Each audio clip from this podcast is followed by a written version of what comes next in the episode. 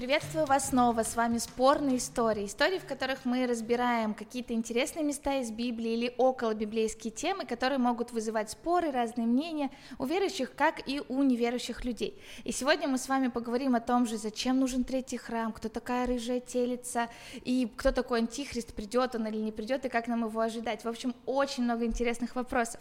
И сегодня вместе с нами Юлия Попова, один из лидеров нашей церкви и учитель библейских курсов и многих-многих курсов в разных темах, поэтому очень авторитетный гость, готовимся к чему-то интересному. Юля, здравствуй. Всем здравствуйте, Лера, привет. Да, хорошо, и тогда мы начнем с вами с двух стихов из Библии, которые прочитаю вместе с вами. Второе послание к фессалоникийцам, вторая глава, третий, четвертый стих.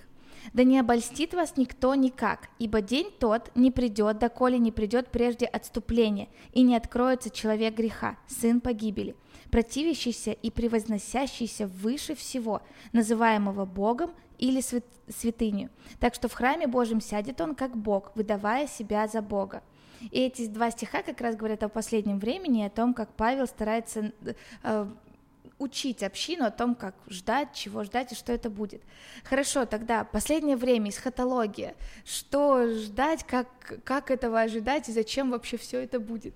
Э, да, действительно, Лера, последнее время усилились такие эсхатологические настроения среди христиан, в основном, конечно, среди христиан, и люди чего-то ждут, то ли конца света, то ли возвращения Христа, и очень часто их понятие и понимание последних последних днях очень размыто. Угу.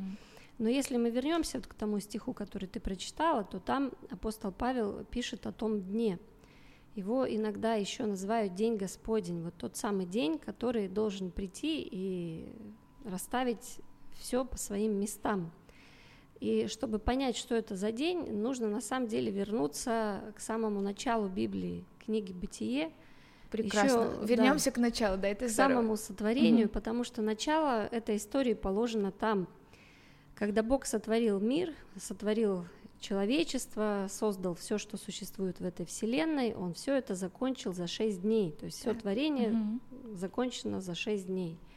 И на седьмой день, как написано в нашем синодальном переводе, он почил или отдыхал или день покоя, да, вошел в свой покой или его творение, которое он создал, наконец обрело смысл. И смысл этому был в том, что это творение, вся вселенная, весь мир людей превращается в храм Всевышнему, то есть его задумка и идея изначально в том, чтобы вся вселенная все то место, где человек проживает, и все то пространство, где он существует, и включая самого человека, чтобы это стало храмом ему.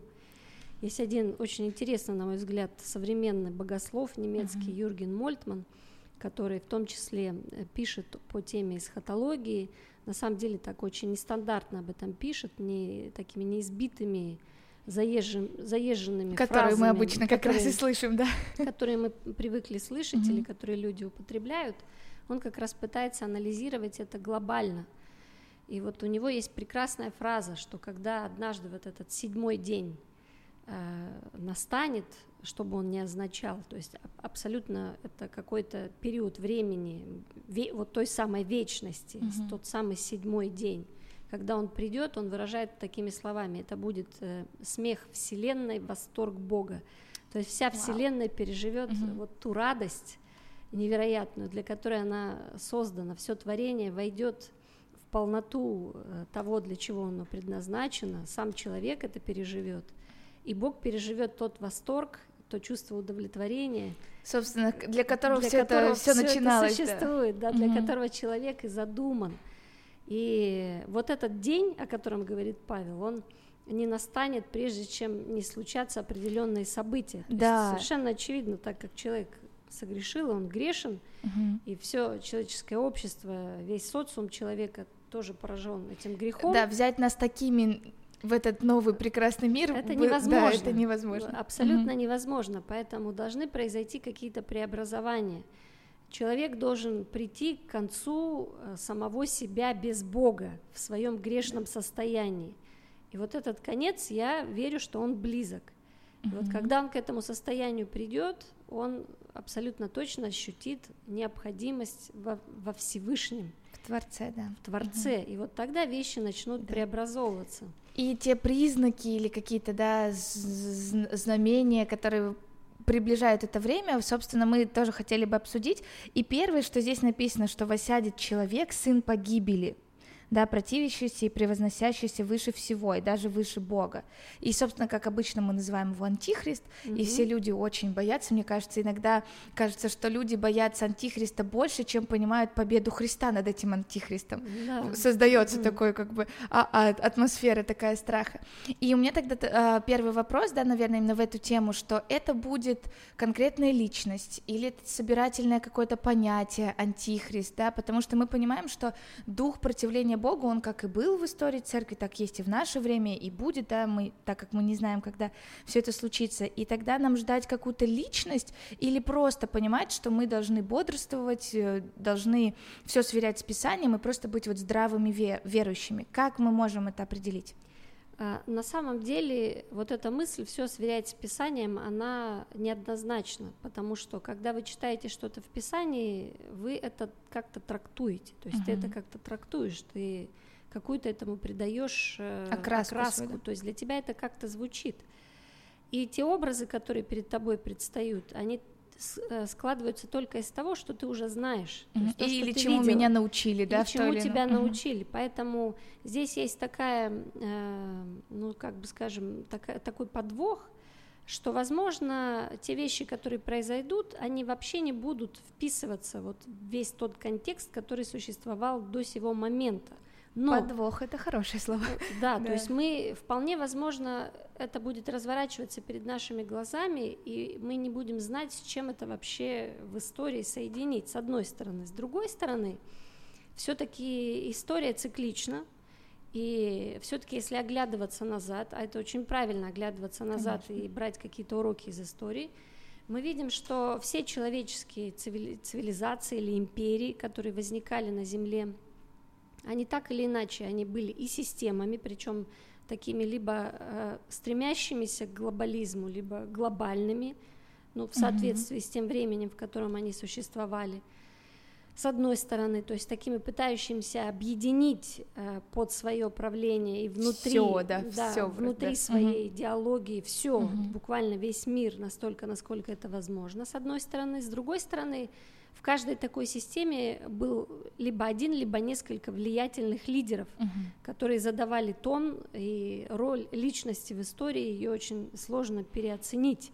Она действительно велика. Огромно, да. И когда вот здесь мы читаем в Писании, это будет человек, ну, если Библия говорит, что это будет человек, совершенно определенно, то есть будет некто, э, человек, стоящий во главе всей, всей этой системы или этого нагромождения человеческого, этого, этой новой такой, новоиспеченной mm-hmm. Вавилонской башни, некоего устройства мира во имя человека и для человека, э, такой мировой правитель, и в этом нет ничего странного, на самом деле. Для нас, людей, это да, не и звучит странно. Да, и можно посмотреть в истории, что именно такой титул давали многим из правителей, которые были до. Это, это тоже это интересно. Тоже То есть, правда, что да. церковь верила, что это будет да, человек, и поэтому сопоставляла да, и иногда какие-то люди, которые, ну, как-то в истории себя вели уж слишком, уж слишком да, вызывающие, вызывающие, экстравагантные, угу. и хуже того, очень ужасно вели, да, да. особенно по отношению к Израилю или к церкви, они, как правило, клеймились титу, титулом антихриста. Точно. Поэтому вот это вот стремление, желание или иногда спекуляции даже на эту тему, они не новы, но что здесь нужно еще подметить, что прообразы вот этого антихриста, говоря про образы, это такие типы картины, которые ну, помогают нам, э, как, как бы определенная такая тень, которая помогает нам понять, из чего же состоит э, суть uh-huh. вещей. Вот эти, вот эти прообразы антихристов, они очень, мы, их, мы с ними рано встречаемся в Писании. Действительно, очень рано. Первый, наверное, такой прообраз в самом Писании, вот того, что из себя может представлять Антихрист, еще во времена Авраама, Э, есть история в книге «Бытие», когда, во-первых, ничего случайного в книге «Бытие» не написано, вообще ничего. Это уникальная книга, в это верят, в принципе, евреи и христиане, что она да. уникальная по набору тех историй, которые там есть. И уникальность этих историй в том, что они так или иначе передают нам э, глубинный смысл вообще всей истории человечества – в картинах, в каких-то лицах, в каких-то отдельных людях, которые являются прообразами всего целиком Божьего плана спасения человечества. Вау, то есть в первой книге Бог да. уже очень много всего заложил. Да, это угу. так там зашифровано вот в этих картинах, в этих символах. Мы их называем прообразами, угу. то есть некими такими картинами, давающими, дающими нам представление о том, как это может быть. Вот любопытная вещь что там есть э, две истории, которые одна сразу следует за другой. Первая история очень знаковая. Это когда Авраам встречается с Мелхиседеком, так. Э, царем угу. Салима, да, который выносит да. ему хлеб и вино, и которому Авраам дает десятую часть. И он, Библия говорит, был священником Бога Всевышнего. Когда мы сегодня... Когда и не, не было еще израильского не было народа, священства, да, да угу. не было еврейского народа в помине, не угу. было никакого священства, никаких ритуалов он служил Всевышнему Богу в Салиме. И сегодня, что еврейские историки, исследователи Библии, да, что богословы христианские, в общем-то, сходятся в этих точках зрения, что Салим – это тот же самый город, то же самое место, которое сегодня соответствует городу Иерусалиму – Здорово, Кор, да. корень Салим переводится мир, шалом, правильно? Да, шалом. шалом. Угу. То есть слово это угу. чуть больше, чем да. мир. Угу. Это скорее цельность, неповрежденность. Вот в этом плане мир. Угу. И вот это именно таково значение этого корня. Шалом, ш, Шалем, Иерушалаем, Иерусалим. Угу.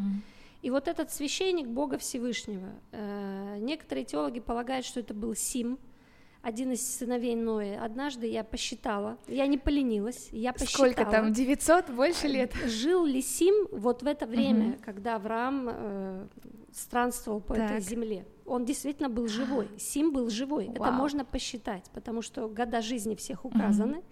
там поколений, я это сама посчитала, он был живой.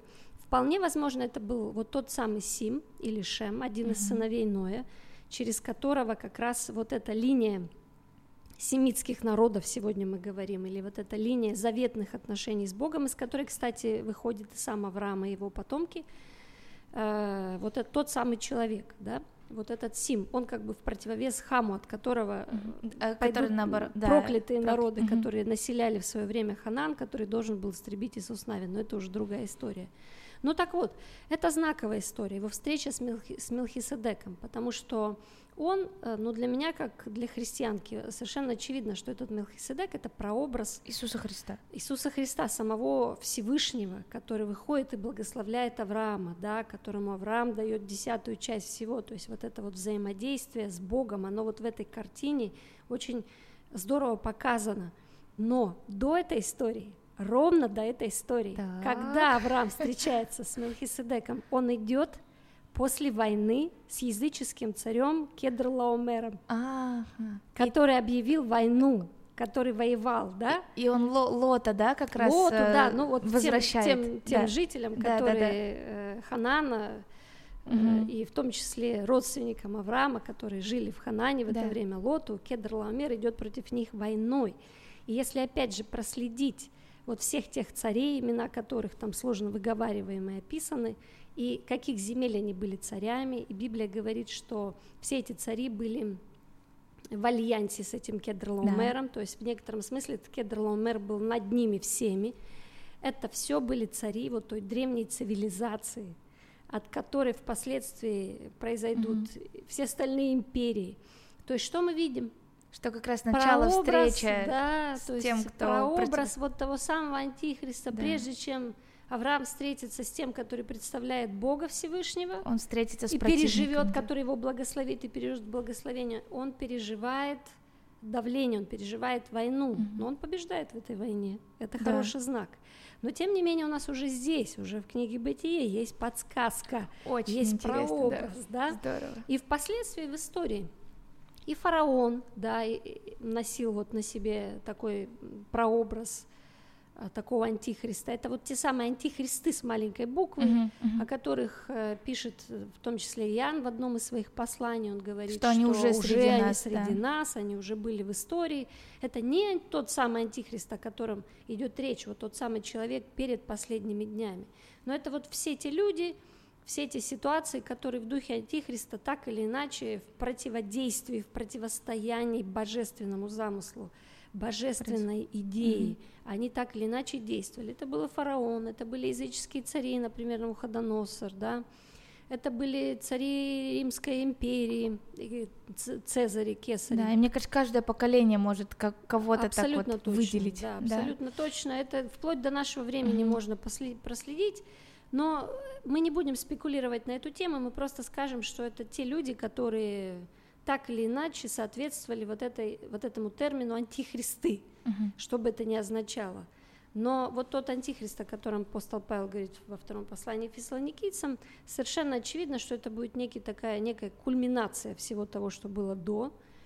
Это такой будет апогей, не знаю, что это, И это апофеоз. немножко страшно в том плане, если в предыдущие творили ужасные дела, то тут тоже такой, такой мно- небольшой... многосоставной образ, э, уже сл- сложенный из всего того, что грешное человечество было способно создать из всех тех идей, которые оно воспроизвело и которые на земле прижились, они деструктивны по своей сути и основе, но они прижились, и они вот в этом антихристе и в той системе, которая будет вокруг него, естественно, он не будет отдельно, система отдельно, это будет некая какая-то глобальная, ну, на мой взгляд, глобальная идея, и мы движемся семимильными шагами в сторону тотального глобализма. Да, да, и есть очень много идей сегодня в наши дни, которые как раз поддерживают это. Но опять же, не стоит, наверное, в это сильно углубляться, потому что мы не знаем, Да, как тоже ты да. сказал вначале, мы не знаем, возможно, это настолько выше нашего понимания сегодня,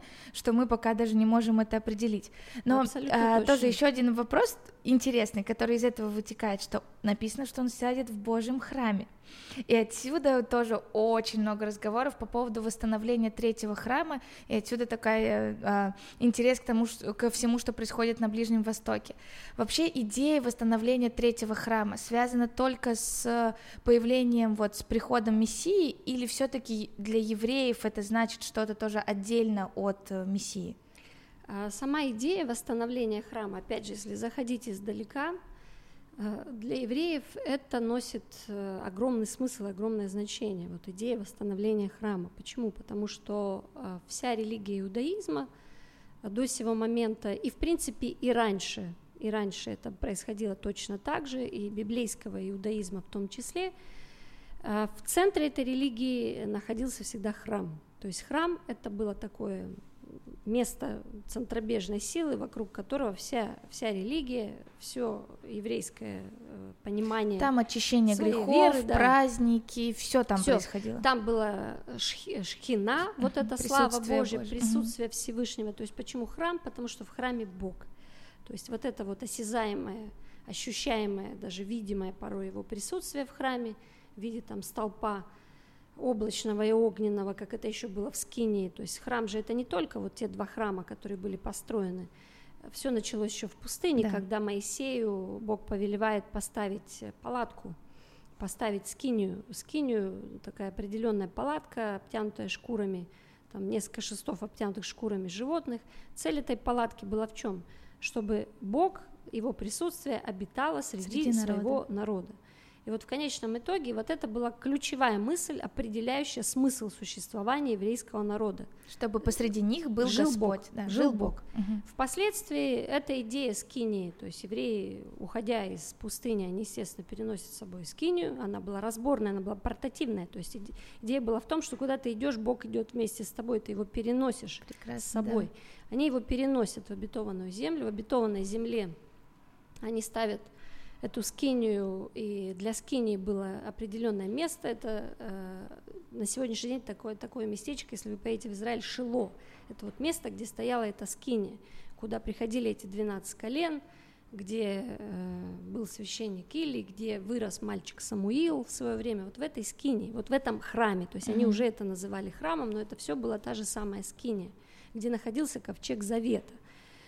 Впоследствии э, скиния это утратила свою, скажем так, функцию, она подверглась разрушению, потому что ковчег был утерян, ну там в силу mm-hmm. определенных событий, произошедших с Израилем.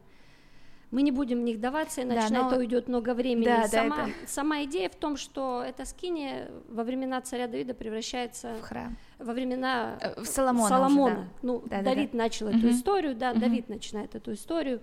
Он начинает болеть идеей поставить Богу не палатку, а храм. храм. Такое нормальное, красивое сооружение, здание, которое было бы цивилизованным и соответствующим понятиям красоты того да. времени. И Давид этот храм не, стро, не ставит, хотя он собирает для него все, все средства, но его сын Соломон ставит первый храм. И действительно, Бог его благословляет, Бог угу, приходит в этот да. храм, этот храм разрушают вавилоняне, когда Вавилон э, завоюет Иерусалим, разрушит, соответственно, Иерусалим и разграбит этот первый храм – Потом отстраивают храм уже при... Через 70 через... лет, да, евреи вернутся в Иерусалим, отстроят храм, то есть это уже будет второй храм. И он храм разрушен, Зарававеля. Да, после, через 70 лет уже как Иисус Христос был да, на земле. этот храм тоже просуществует году. какое-то угу. время. А, его еще будут называть храм Ирода, потому что в первом веке, вот как раз во времена Иисуса Христа, в первом веке именно царь Ирод – приложит немало усилий для того, чтобы этот храм облагородить, украсить, там, как-то сделать его очень красивым сооружением, да? величественным. Угу. Поэтому его еще будут называть храмом царя Ирода. Но это будет тот самый храм, к которому имел отношение Иисус Христос, вот тот второй храм. И он действительно в 70-м году тоже будет разрушен. Вот эти вот разрушения храмов – это величайшая трагедия в истории еврейского народа. И, конечно, если есть что-то, о чем в их вере они очень сожалеют, очень сострадают и очень хотят вернуть, это храм. То это храм. Это храм. Да, и тут интересно... Поэтому идея третьего да. храма – это их идея. Да, да? А, а, и тут соединяется, что они хотят восстановить храм, а мы соединяем это с приходом обычно антихриста. И то есть это интересная взаимосвязь, то есть то, то о чем они мечтают, и то, что угу. естественно мы понимаем, угу. да, для нас это такой сигнал. Так, вы что, строите храм, чтобы пришел антихрист туда сел? И в этом какое-то как будто такие, ну не против, противоречие. А, ну вызывает быть. недоумение, да. знак вопроса, да, да, что это происходит. Но на самом деле никаких противоречий нет, то есть для их веры это естественное продолжение, то есть на самом деле они ждут, когда будет эта возможность этот храм построить. В Израиле, прямо возле храмовой горы, сегодня есть целый, целое такое общество, которое называется Институт храма, и в этом обществе люди, там, ученые, еврейские ученые, там, их мудрецы, раввины – целиком и полностью работают на идею восстановления храма, то есть полностью сшиты костюмы священ, священников, которые Вау. должны быть, там. Воссоздана вся утварь и посуда храмовая, все, все это существует, но нету да, смежный вопрос, что есть такое понятие, которое тоже интересно, э, красная корова, что все, ага. я просто всегда слышу в новостях или где-то, что все ждут красную корову. Вы могли бы чуть-чуть тоже рассказать о том, что это, зачем это, почему такой ажиотаж создает вообще вот ну, это? это опять нужно вернуться к закону Моисея и к тому, что было свойственно еврейской вере, еврейской культуре, еврейским э, жертвоприношениям еще во времена Ветхого Завета. Действительно, э, как написано в книге чисел, это еще времена Моисея, прежде чем э, священники должны были служить в храме, прежде чем они должны были приступать к службе, они должны были освещаться. Освещались они водой, в которой был пепел красной или рыжей телицы, uh-huh. да, как написано в Библии, или красной коровы. Что это была за красная корова? На самом деле это довольно редкое такое окрас животного, красная она должна была быть полностью, то есть даже ни одного волосочка на ее шкурке не должно было быть какого-то другого цвета, даже одного. То есть настолько изучалась, смотрелась. Да, она должна была быть Вау. без пятна, без порока, поэтому таких коров, их, их было очень мало, это была большая редкость, такая красная корова. Она сжигалась за станом, обычно это, как говорят, опять же, еврейские раввины, на Илионской горе угу. происходило, да. а, или там вот близ Иерусалима где-то за станом, мы не знаем где точно. Э, предположение просто существует. Она превращалась в пепел, там сжигалась с определенным видом деревьев, э, благовоний, и вот этот пепел красной коровы смешивался с водой. И тогда и священники водой, вообще могли начинать что-то да, делать. освящались священники. И вот тогда они легитимно могли приступить к служению mm. в храме. Поэтому ожидают э, рыжую корову, Но да, так чтобы... как это редкий mm-hmm. случай, чтобы такая корова да. появилась, и, как говорят раввины, всего таких коров существовало в истории всего-то 8 штук, начиная там от Моисея. И на сегодняшний день э, ну, их не рождается, то есть за этим четко следят определенные организации, их не рождается, хотя периодически я слышу там в новостях, в 2018 году была такая что новость, была, что была возможность, да? такая корова, но ее проверили израильские равенаты и пришли к выводу, что нет, она не годится, в ней что-то все равно не так. Был даже, я не знаю, может быть, он сейчас есть один фермер в Америке, христианин, который верил и тоже связывал восстановление еврейского храма с пришествием Христа, и он разводил коров, селекционировал. И специально ждал, да, красных, когда же будет. красных, да, чтобы поставить угу. эту корову евреям, чтобы они такие исполнили Уже... свой ритуал. Но на самом деле э, все это интересные, конечно, вещи, да. но опять же, если мы смотрим с точки зрения и Ветхого, и Нового Завета, и того, чему прообразом могла бы быть эта красная корова, э, то для меня, как для христианки, она прообраз э, искупительной смерти и жертвоприношения Христа, посредством крови которого мы очищаемся и освящаемся, как написано. И, и можем дальше совершать тоже свое служение. Абсолютно верно. То есть для евреев эта тема закрыта. То есть все, что связано uh-huh. с Иисусом, оно для них закрыто, поэтому они это так не читают, не видят, не воспринимают. Это, это нормально, да. Но для, мы, мы не придаем этому значения, потому что мы считаем, что во Христе все уже совершилось, осуществилось. Увидела, что у меня есть этот стих, тоже хотела бы прочитать. Это как раз Евреям, 9 глава, 13 стих. «Ибо если кровь тельцов, козлов и пепел телицы, вот. через, теперь вы угу. понимаете, что это, через окропление освящается оскверненных, дабы чисто было тело, то кольми паче кровь Христа, который Духом Святым принес себя непорочного Богу, очистить совесть нашу от мертвых дел для служения Богу живому и истинному». Вот, да, как раз. пожалуйста, вот воплощение Э, этой коровы, ее значение в, в вечной крови, Иисус... и, искупительной его силе. Да, и тогда Иисуса логично, Христа. если, да, опять же, мы сводим, что это образ Иисуса Христа, да, и Он принес эту жертву. Тогда в итоге третий храм. Ждем ли мы, как христиане, восстановления третьего храма для того, чтобы пришел Мессия, или как-то мы по-другому можем посмотреть на этот вопрос? Я лично не жду э, восстановления третьего храма физически и фактически, чтобы это стало для меня каким-то знаком того, что Иисус туда возвращается, потому что э, хотя это может иметь место быть, вполне возможно, почему нет, да, это может произойти, но вот тот храм, о восстановлении которого идет вообще речь в Библии, это вот тот храм, с которого я начала. Вся Вселенная должна стать храмом Всевышнему вся Вселенная. Я верю в этот метафизический храм, то есть если должен в конечном итоге э, воплотиться на этой земле, в этом мире среди человечества какой-то храм, то это вот тот самый метафизический храм, где Бог обитает вместе со своим творением. И вот к этому храму мы идем. Будет ли здесь какой-то промежуточный э, видимый храм человеческий?